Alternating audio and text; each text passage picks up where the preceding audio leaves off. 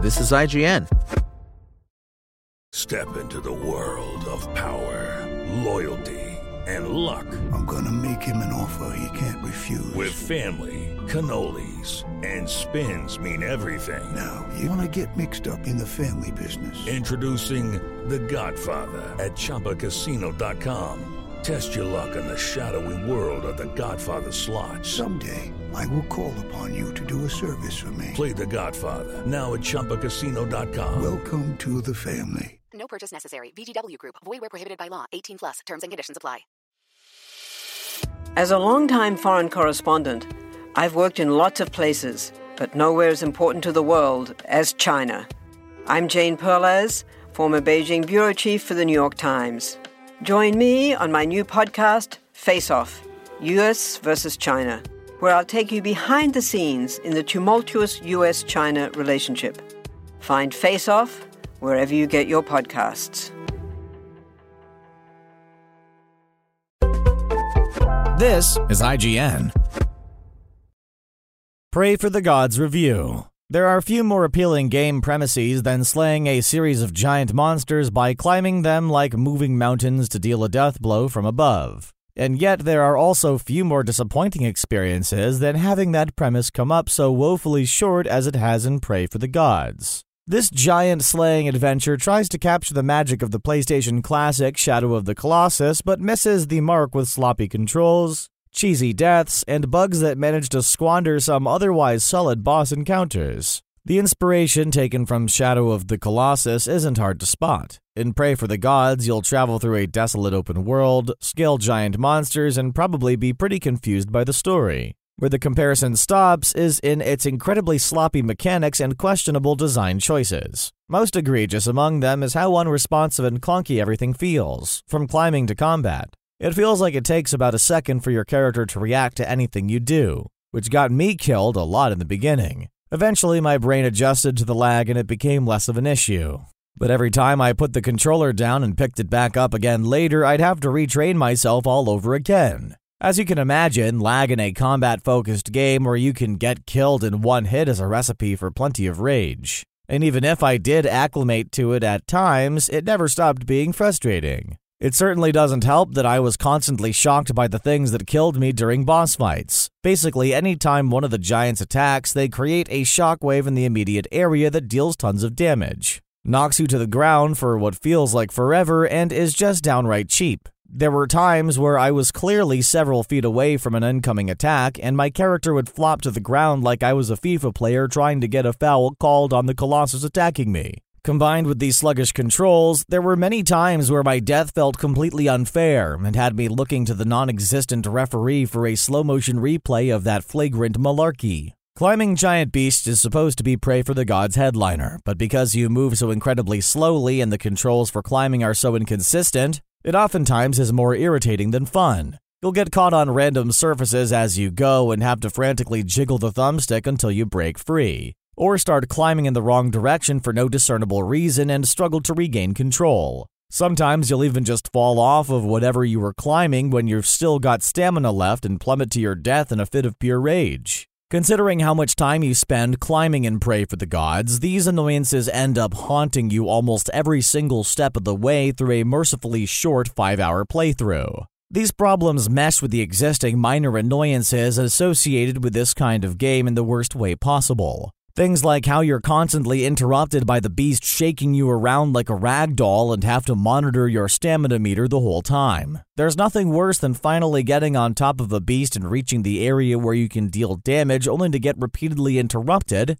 as you're shaken around until you finally run out of stamina and tumble back to the ground. The issues with climbing mechanics take these infrequent irritations and make them full blown infuriating. You'll also spend a lot of your time stumbling all over the place, because anytime your character is so much as breathed on, she loses her balance, rolls to the ground, then picks herself back up and regains her footing. It takes several seconds each time, and the animation frequently repeats multiple times back to back when, for example, a giant monster walks nearby. It's so, so very annoying that even though it made me laugh the first couple times it happened, the longer I played, the more it filled me with intractable fury. As if that weren't enough, Praey for the Gods also tests the limits of patience with technical wonkiness. Most of it is minor, like frame rate instability on PS5 or that time I got knocked off of a boss because he phased through an object in the world and didn't bring me with him. But I also experienced three hard crashes while playing including one that lost me quite a bit of progress. I didn't encounter enough bugs to make me flip a desk over, but when you combine it with already rocky gameplay, it just adds to this general sense of a lack of polish that became more and more irksome the longer I played.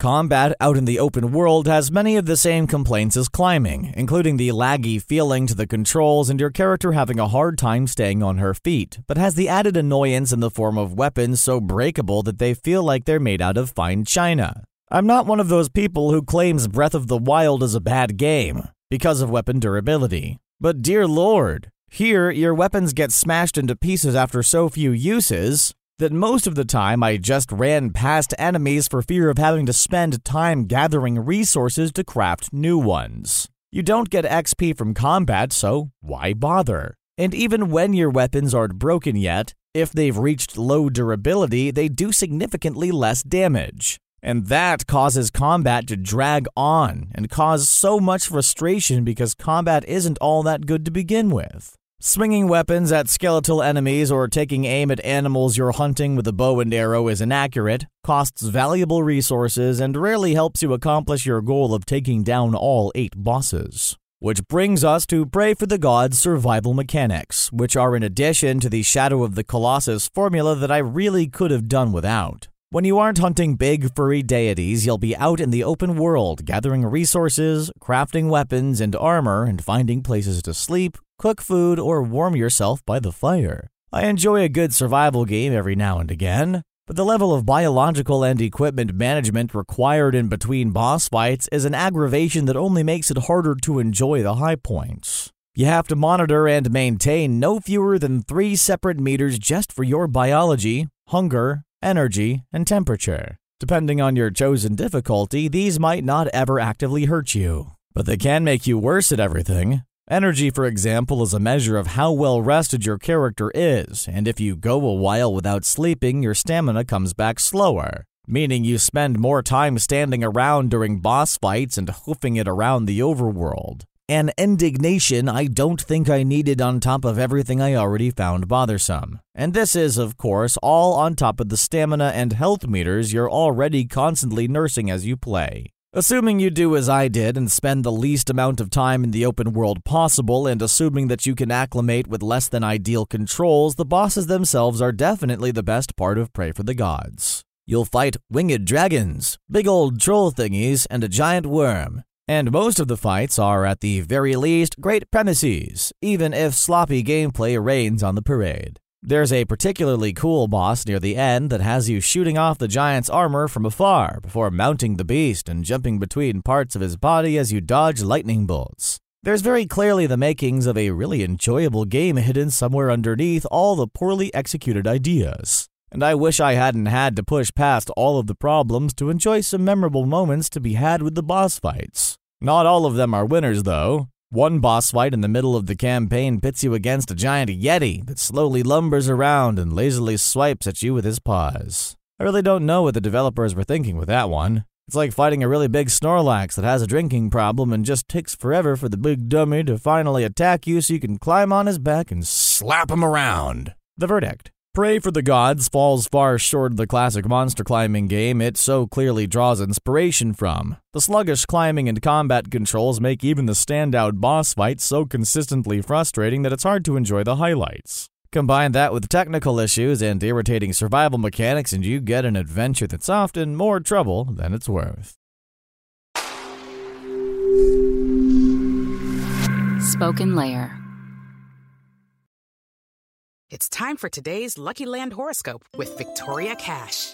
Life's gotten mundane, so shake up the daily routine and be adventurous with a trip to Lucky Land. You know what they say your chance to win starts with a spin.